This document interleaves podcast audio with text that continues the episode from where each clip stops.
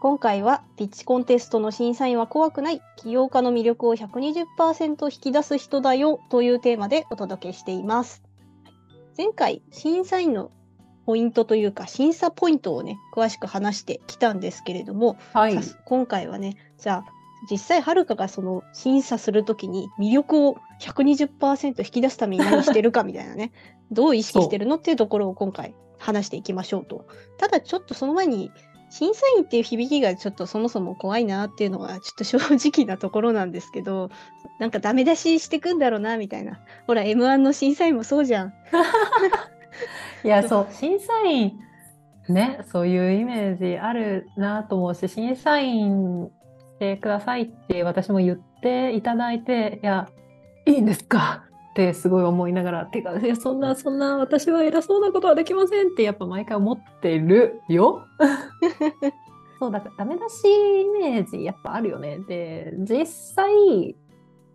うんまあ当然誰とは言いませんけどそういう場面を目撃したこともある。ダメ出しが行き過ぎてるというかそうなんだよ。いや、ダメ出しをするってすごくいいことで、いいんだけど、ダメ出しだけで終わっている審査員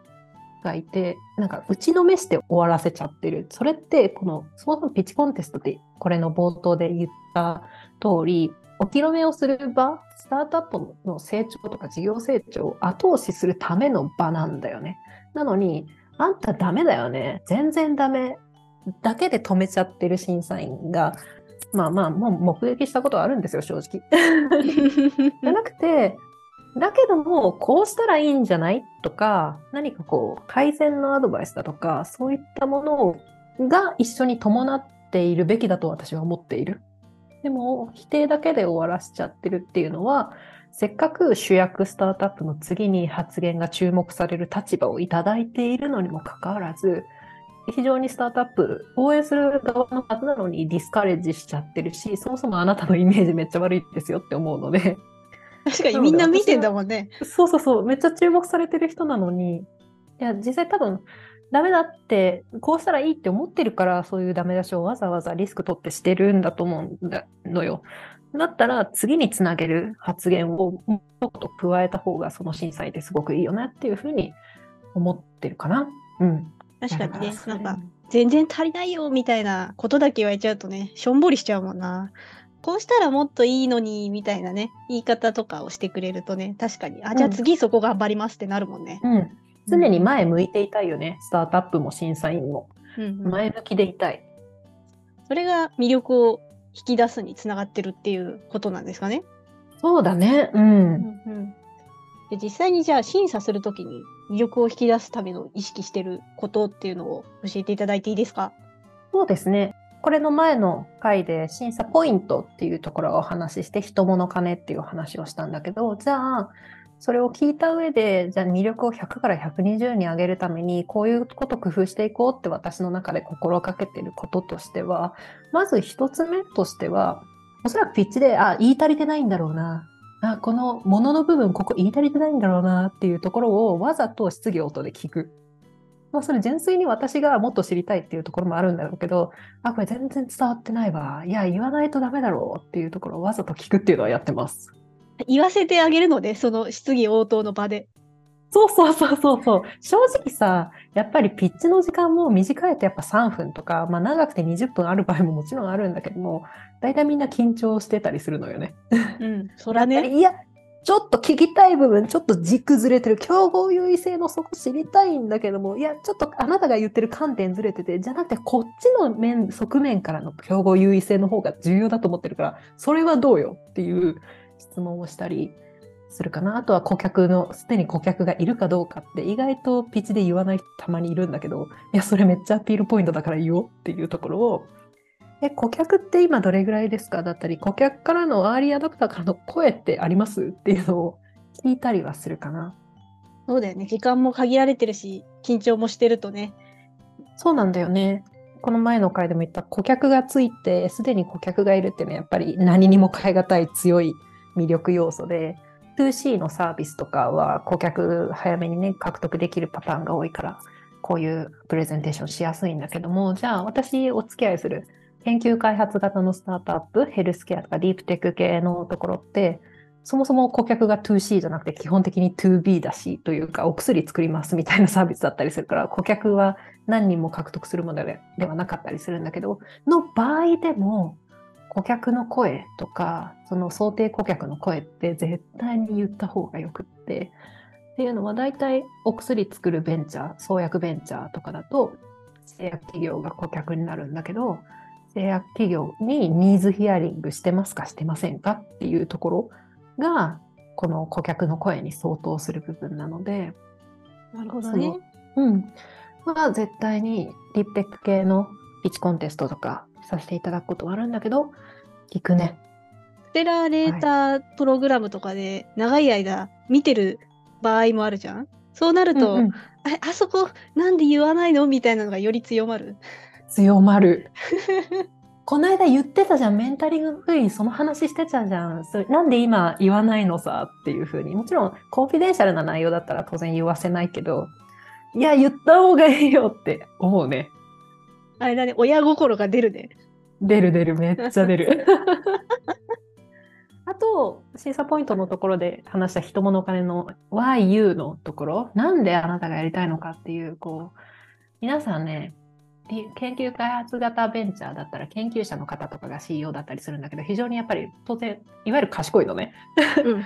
淡々と合理的にお話しされるのね。でもう淡々とスマートに話すのが超上手でめっちゃ青い炎燃えたぎってる情熱あふれる方っていうのが多いんだけどそれがピッチの場では見えてこないのでなのでいやなんでやりたいのかちょっとなんかその思い聞かせてくださいよみたいなことをわざと聞く。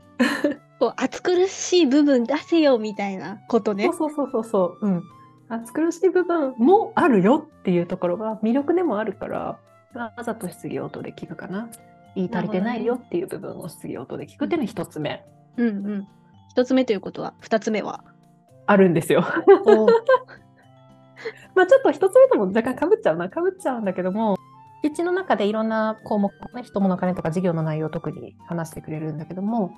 特にこの部分がこの会社の事業の魅力だよっていう大事なところだなって私が察知した部分をこうですよねってあえて質問じゃないんだけどコメントなんだけど大事なことなので2回は私がリピートして言ってあげるっていうことは わざとしたりします。発表者と審査員で合わせて2回になるみたいな。そうそうそうそうそう。こう、ピッチの年で、あの、これについてここおっしゃってましたけど、ここってやっぱり重要だと思うんですよってコメントしてからの、で、具体的にどうですかってもうちょっと深掘り質問をしたりするんだけど、まあ、例えばどういう点についてこれを言うかっていうと、金融ビジネスとか、まあ、ヘルスケアビジネスとか、規制があるじゃないですか。あの、法律で守られている。これ、業許可がいるとか、そういう規制の内側でやるビジネスっていうのは参入障壁があるので、競合とか後から出てくる会社に真似されづらいというか参入障壁が高いっていう部分。でもあなたの会社はすでにその規制の内側に入り込むことができている。だったり入り込むためのルートをしっかり持っているっていうような状況だとしたらそれってすごくアドバンテージですよ。っていうところを大事なことなので2回言う。でなぜ2回言うかっていうと、まあ、それはスタートアップ側にもまあ、自覚してるだろうけど自覚してほしいのとオーディエンスの他のオーディエンスの方に大事なんですよっていうことに改めて気づいてほしい。なんで私がこれを言うかっていうと、そうなんですよ。気づいてほしい、オーディエンスにも。あ、ここって大事だったんだ、みたいなことね。そうそうそう。あ、なんかあの審査員の橋本っていう人がなんか2回繰り返して言ってるけど、あ、それってそのポイントって大事なのねって、ふって思ってほしい。案外じゃあ、プレゼンであっさり言われちゃってたりする場合があるんだ。そう、淡々とさ、賢い人ほど淡々と説明するから。なので、なんで大事なところなので2回言うかっていうと、このピッチした後に、その会社に投資が決まったり、事業連携が決まったりしてほしいわけなんですよ。うんうん、そのスタートアップ、あの発表したスタートアップが聞いてるオーディエンスの人と、じゃあ具体的に協業の話しましょうとか、投資の話しましょうっていう話になってほしいのね。のために、あなんだ、そうだったら、あの会社って私が思ってた以上に魅力的なんだ。だったらちょっと協業を前向きに考えなきゃとか、いや、この会社まず第一に話さなきゃって思ってほしいから、だから、皆さんお気づきですか？この部分って結構すごいことなんですよっていうのをまあ、例えば規制の内側に入っている参入障壁があるところですよっていうのだったり、あと特許、研究開発型のスタートアップだったら特許を持ってますっていう結構重要なんだけども、その特許もどういう特許の取り方をしているか、特許の明細書、クレームの書き方が、ね、うまいから、これは競合が出てきたとしても、競合排除できますとか、まあ、その競合の特許が認められない状況にできる、その上手な明細の書き方をしているとか、っていう部分、特許の部分、押すかな。ここが、こうすごいんだよねっていうのを、プレゼンに収まらなかった分、質疑応答のとこで補足しつつ、すごいんですよねっていうのを言ってあげると。私の認識合ってますよね？っていう聞き方をして、あ、そうなんです、そうなんですってレスポンスしてもらうことを期待した、ある意味こう想定温度がある、もちろんすり合わせないけどね、スタートアップ側とは。すり合わせないけど、こういうふうにリアクションするだろうなって分かった上で質問するっていうことは大事なことなので2回言う。共同作業で2回言う。そう、共同作業で2回言う。それによって120%に魅力をちょっと引き上げられたらいいなと思って、わざと言ってる。なるほどね。部分はあります。ここまでで2つ言ったけど、もう1個ぐらいあるんですか？そう、ちょっと最後にこれだけはやっぱり言いたいなっていうのは、今なんかどっちかっていうとポジティブな方向の質問の仕方の話をしたんですけども、まあ、ネガティブというか、これって不足してないっていう、まあ、ダメ出しですよねっていう質問も当然しますと。ダメ出しの質問っていうか、これが必要だと思うんですけど、それに対する対処状況ってどうですかっていう聞き方をするかな。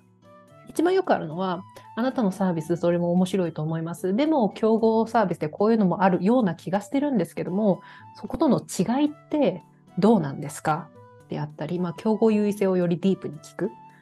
あるいは、この事業ってもしかしたら他の人にも真似されやすいと思うんですけども、真似されないような参入障壁を高めるような工夫ってどういうふうにされてるんですか？っていうようなところをもっと純粋に詳しく聞きたい。でも詳しく聞く聞き方として、いや、それって他の競合あるじゃん、ダメじゃん。では当然なくって、どう違うのか、どう障壁を作っていくのか？っていう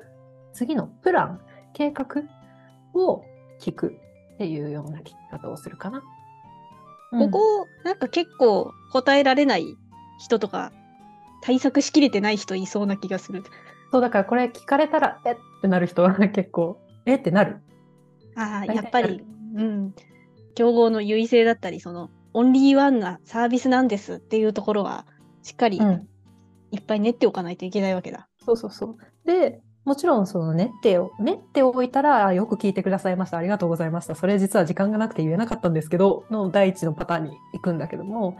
あそんそこまで考えられてなかったっていうパターンも当然あってそれは私も私が聞かれても困るなと思いながら質問してたりするんだけどでもそこの答え方でもその人柄がすごくどれだけ向き合ってるかっていうのが出てくると思っていてしどろもので適当な答えをするっていうのが一番よろしくはないかなと思うんだけどもいやここまでは考えているけどこの部分は分かりませんなのでアドバイスあればお願いしますっていうふうに逆にそうやって質問をし返してくる。自分はここまでは考えてるけどこれ以上は分からないっていうこの線引きをしてしっかりこう論理立てて進めてでかつ何かいい対処策があるんだったらっていうふうに投げ返してくるだとすると非常にこうマネジメント能力が高い人なんだなっていうことが垣間見えるので。あ、そこも見えるわけだね。受け答えで。そうそうそう。質問する側も緊張するね。するよ、めっちゃするよ。でもやっぱりこう、当然やっぱスタートアップって新しいことをやっていて、難しいことにチャレンジしてて、じゃあ私がこれこうですよね、どうやって対処するんですかって聞いてる側が答え持ってるかっていうと、大体持ってないんですよ。それはね、その場で聞いて、思って、質問して、答え持ってたらすごすぎるよね。いや、そうそうそう。で、まあ、私が言った答えが、たとえ仮にその仮説、こうしたらうまくいくだろうっていう仮説を持ってたとしても、それがうまくいく保証はやってみないとわからないので、ただ、一緒にこう考えていたり、知恵を絞るっていうようなことが、このピッチコンテストの場よりも後にも引き続きできればいいなと思うので、そういうまあ本当に評価者じゃなくて審査員は理解者であるので一緒にこう考えていきましょうっていうスタンスをするためにこういうネガティブなところありますよねどうするんですかどう対処するんですかって聞くことも必要だなと思ってる。ただ前向きな形で聞くこれがね、120%魅力を引き出すポイント、じゃあ3つになるのかな？1つ目が。言い足りなかったところを質疑応答で引き出してあげると。はいで、2つ目が大事なところを強調して、合わせて2回言う。そう、合わせて2回作戦。共同作業で2回言う。大事なところを言う。で、3つ目が競合事例とか、何かちょっとチャレンジングなポイントというか、そこにどう対処するのかを聞いてあげるという、この3そうだねつですかね。うんうん。そうだね。聞いてて思ったのが、やっぱりそのオーディエンスに見てもらうための審査員っていうのもすごい気にしてるんだなって聞いてて思った。うん。うん。そう、だってなんでかっていうと、例えば自分が投資家だったり、事業連携を担当する大企業側だったりとかしたら、わざわざ皆さんが見てる場でこんなこと発言しなくていいんですよ。本当にディープな話は個別の面談をして、なんだろうな、手厳しいことだったりとか、非常に込み入ったことって、みんなの前で言う必要なくて個別にやればよくって、ピッチコンテストっていう場であり、審査員という役目が果たすべき役割って何なんだろうなって考えたら、こういうことなんだろうなと思ってます。はい。じゃあ、ここまでありがとうございました。すごい勉強になりました。なんか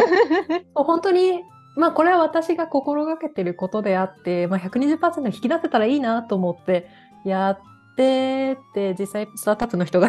喜んでくれてるのかどうかわかんないんだけど、でもまあ、でも一つ良かったなってものは3月頭にあのアクセラレーションプログラムのデモデーがあって、言い足りてないんだろうなっていう部分をあえて質問するパターンをやったらですね、後で、いや、本当にありがとうございましたってすごい言っていただけたので、あ、よかったっていうあ一安心はありました。審査員冥利に尽きるね。妙利に尽きる尽きる。うんあの本当に、あ、この会社魅力的だなと思ってた会社だったので、よかったな、その質問してと思いました。けども、まあ、他の審今聞いてくだ、ラジオを聞いてくださってる皆さん、審査員してらっしゃる方とか、スタートアップの方とか、あるいは主催、アクセラとかピッチコンテストを主催する側の人としては、こうしてほしいんだよなっていうことがあると思うので、ちょっとぜひそんなお話をお聞かせいただけたら嬉しいなと思ってます。はい。はい、えー今回はピッチコンテストの審査員は怖い人じゃない起業家の魅力を120%引き出す人だよというテーマで約3回にわたってお届けしてきましたが話してみてどうでございましたでしょうか？いや、よかったよかった。いや、これはね、ちょっとお話ししたいことだったので、これも？お話ししたいことだったので、うん。なかなかねねこれわざわざ私はこんな気持ちで審査してますって発表する場所ないもんねいや、そうだよね。本当だから言いたいこと言ってるおしゃべりしてるっていう感じなんだけど。いやもうそういうラジオなんでうん。でも、あの、みんな人間なんで、こういうことも考えてるっていうのを知っていただいた方が、分かっていただいた方がお付き合いしてくださいやすいかなと思って。うん。そうだね審査員も人だからねだからね。怖い人じゃないんだよととにかくそうなんです。怖い人じゃないし、少なくとも私は、として多くの人は偉そうにしたくてこんなことやってる人はいないと思うので、そうだね、本当に他の審査員経験者の方だったり、スタートアップの声を聞いてみたいよね。あなんか次ね回以降、エピソーゲストとして呼びたい。こういう審査の時にこんなことがあったとか、見られる側だった人の話とかもね、なんかこんな風に質問された時すごい焦ったとか、なんかそんなエピソードがあると面白いかもしれない。面白いかも。い。うん。まあなんか今結構審査員とか投資家側の、まあ今この回は審査員立場だし、前回の外部審査員の側も基本的にはどちらかっていうと投資する側の目線での話をしてたけども、なんか次以降のテーマで、じゃあこういうピッチコンテストとかそういうことをどうやって活用したらいいのかっていうようなお話もなんかどっかでしたいなと思ってます。はい。では、お時間もね、そろそろということで、今回はここまでということにいたしましょうかね。はい。はいでは、えーではまた企業とおしゃべりでお会いしましょう。ご視聴ありがとうございました。さようなら。ごきげんようごきげんよう。